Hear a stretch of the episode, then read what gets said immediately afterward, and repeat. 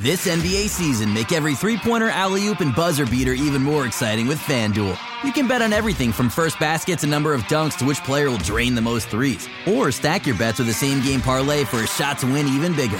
It's quick, easy, and you'll get your winnings fast. So download the app today and see why we're North America's number one sportsbook. Make every moment more with FanDuel. 19 plus and physically located in Ontario. Gambling problem? Call 1 531 2600 or visit connexontario.ca.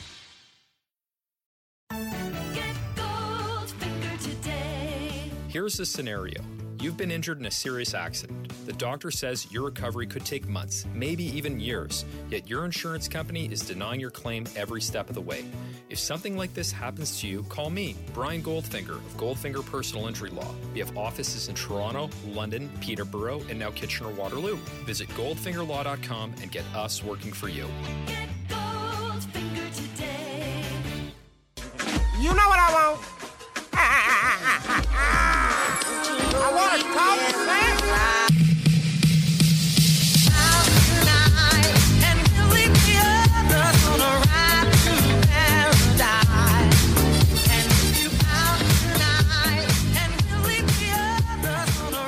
Hey, that's pretty bad. Okay. Raptors lose 114 to 104. A 10 point deficit, I do not think is very emblematic. It, it does not tell how bad this game was from a procedural standpoint, from a process standpoint. The Raptors were, they, they might as well have lost this game by 30. It did not go well. The Hornets hit 14 threes in the first 15 minutes. That's a lot of three pointers. The Raptors, a defense that thrives on being able to turn the other team over. The Hornets, a very pass heavy team, a team that thrives on being able to attack off the catch against closeouts. Basically, everybody they put in the game, even Cody Zeller to some degree, is going to be able to take a closeout in stride, put the ball on the floor, put up a jumper over top of it, either way, and then pass once they've put the ball down or get to the bucket. Either way, they're getting a good shot. They're going to figure out how to score if they get you in rotation. The Raptors, as a defense, are very eager to get into rotation. And that makes them, just from a matchup standpoint, very, very susceptible to what the Hornets like to do. And the fact that they couldn't turn them over at a rate that was enough, I would say, to get jump started in transition. That's why they were, what was it, 17 2 at one point, and then 44 24 at the end of the first. The Raptors were outmatched. And these games, they're of so little substance because Pascal isn't there, OG isn't there, Fred isn't there. This may be reckless, but based on how many days they've missed and how it relates to protocol, those three may have, all three of them might have COVID 19 it is it's tough sledding for the Raptors right now, but this game, just based on who's playing, the compete level, it this was the game of the least substance of the Raptors season so far. There's not much to take away from this game. Like, yes, Paul Watson still has a little bit of a wiggle off the bounce, and he looked good. We know DeAndre Bembry is a good tertiary creator. It's not going to work out well if he's carrying the ball up 25 times a game and trying to initiate from that spot that often. And Kyle Lowry's going to try and drag everybody to the best of his ability. Not not really working out in this game. And that's fine because you're not going to win a lot of games like this with the team this shorthanded. And the Raptors back to back, they've got man, they've got LaVine in the Bulls tomorrow night and we'll see how that goes, but this game they take an L thoroughly dominated wire to wire. They didn't really have a chance in this one. Transition defense was bad, got cleaned up a little bit in the second half, but they still couldn't defend the Hornets in the half court. And basically, breakdown after breakdown, they completely were outmatched in this game. And so, LaMelo Ball and co, they just rode the wave of three point shooting and dribble drive action to to the victory. And credit to them because they played their game and they they did a hell of a job playing it. And I don't really plan on stretching out this podcast because, you know, as far as analysis, there's not that much that went on in this game. New stuff, I guess Henry Ellenson did his thing. He competed on the glass. I think Nick Nurse was quoted as saying that, and Nick Nurse apparently liked his minutes. That's that's fine. That's good.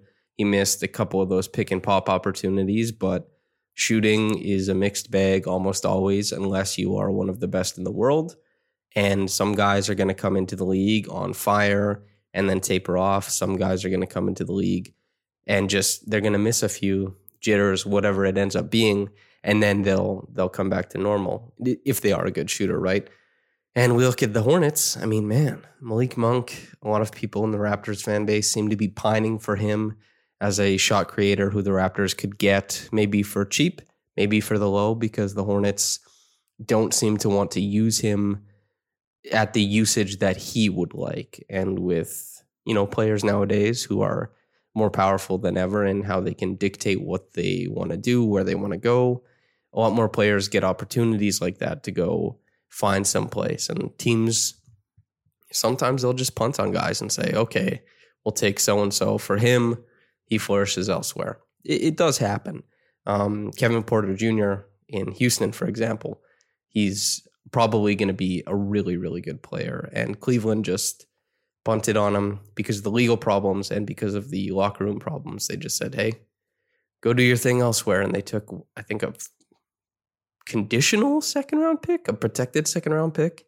Wasn't very good. But anyway, yeah, the Raptors, they did their thing. DeAndre Bembry, see the limits of his game when you have him initiate this much. Kyle Lowry, pushing, pulling, doing everything he can, yelling at his teammates on the floor trying to egg them on to get back in transition because the Raptors were losing a lot of shooters in transition. That wasn't really happening. Baynes, he had a really tough one as well.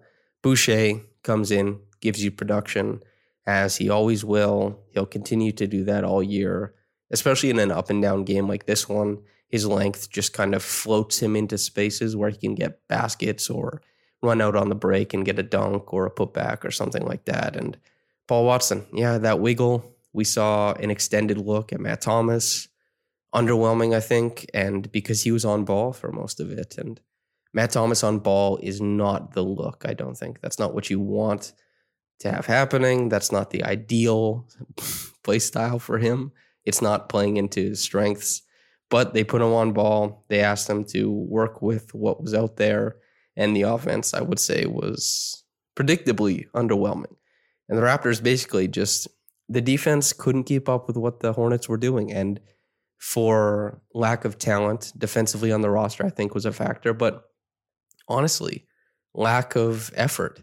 There's just one, there's a botched handoff where Devonte Graham didn't get the ball. So he just went into kind of a lackadaisical flare screen and came wide open. Like the Raptors couldn't see that developing, even though it was very, very apparent. And that's the thing. When a team is shooting good, you kind of have to lock down those elder rim actions. Otherwise, they're going to kill you. You have to be diligent. You have to watch what's developing, especially when they're so very obviously working on the perimeter, which the Hornets like to do. That that you know in the NBA, as far as teams that get into their offense, the Hornets like the Raptors, they like to operate above the break quite a bit, and then the Raptors show zone, and the Raptors the middle of their zone is so susceptible to what the Hornets are doing. They just flash middle, get downhill, drop off to the dunker spot. It happened like 14 times. The Raptors could not defend in this one. And that's why this game was of so little substance to me. I don't know that that many meaningful things happened other than a couple of the guys out towards the edge of the rotation. They do their thing. They show a little bit of their stuff. And that's meaningful for them. And that's what these games should be for but as far as the Raptors trying to make something happen in this one, just behind the eight ball, Norman Powell, DeAndre Bembry, and Kyle Lowry was not enough, especially with the stylings of Stanley Johnson and Aron Baynes to space out next to them. That that just wasn't enough from an initiator standpoint. And the Raptors, they couldn't score early, they couldn't defend early, and they just got dominated throughout. It's not super complicated. This one, I think it's it's pretty cut and dry. And so, hey, let's give out the Reggie Evans Award. Henry Ellenson. I don't know if you're going to stick in the league. You're on a 10 day. We'll see what happens. The defensive question marks will always be there, probably for you. And ideally, you would have hit more of your three pointers in this game. But you noticed him when he was on the floor. He played about 18 minutes, got nine rebounds. Rebounding is an overrated skill probably in the NBA, but this is the Reggie Evans Award we're talking about. Henry Ellenson, he chased balls, he got on the glass, three offensive, six defensive, and he did his thing. In a game like this, you're just looking for silver linings and a guy on a 10 day coming in, grabbing some boards, getting a couple putbacks, hanging around the basket. That's not so bad. That's fine. And I think we can all attempt to live with that. And as far as other things, I mean, we're all just trying to find meaningful ways to watch these games and have them be entertaining. And watching Ellenson try and do his thing uh, worthwhile in this one. So, top quick reaction comment from DS, a legend in the uh, Raptors Republic comment section. And for good reasons. I think he has good takes. Um, I don't know if I've seen a super bad take or anything volatile from you, DS. So, thanks for always being a, a positive force. Quote Ellenson greater than Baynes. The greater than sign, of course. That's the post. Good night. End quote. Uh, like maybe in this game, yeah. I don't think he has more utility going forward. Baynes has some okay games as a backup center. I just think the Raptors have him out of his depth almost at like at any point in the game. I mean, the Hornets broadcast is maybe the best in the league. They're like they're like wrestler commentators. Like they're yelling, they're laughing, they're so excitable. They're great. And they had a viral video earlier this year where Biyombo took a three and the announcer goes like, "Oh my goodness." He just lost his mind. It was super funny. But he did the same thing to Baynes when Baynes gave the Jerry West logo a concussion at the start of the game with that three-pointer. And then Del Curry, who, you know, Steph Curry's father, Seth Curry's father and former Toronto Raptor, he's he's doing the color commentating for the Hornets as well. And Baynes missed a layup. And he straight up was like, oh, see, he's, he's just doing things he can't do. Like as if Baynes couldn't hit a layup. I thought it was super funny. They're, uh, they're a very likable broadcast. Even, and yeah, I mean, it's easy to enjoy what the Hornets are doing when you have guys on the call who are so fun and excitable. So that's a cool thing. But okay, that's it. We're out of here. I hope you enjoyed it. I hope it made you feel better that you don't have to worry about this. This is not the Raptors. They've just run into a bunch of COVID trouble. This is not what the team actually is, but it is. It was tonight, and that's why you just can't really take much from this game. And so, thanks for tuning in. I hope you enjoyed it, whether you got into it in the morning or at night. Have a blessed day, and goodbye.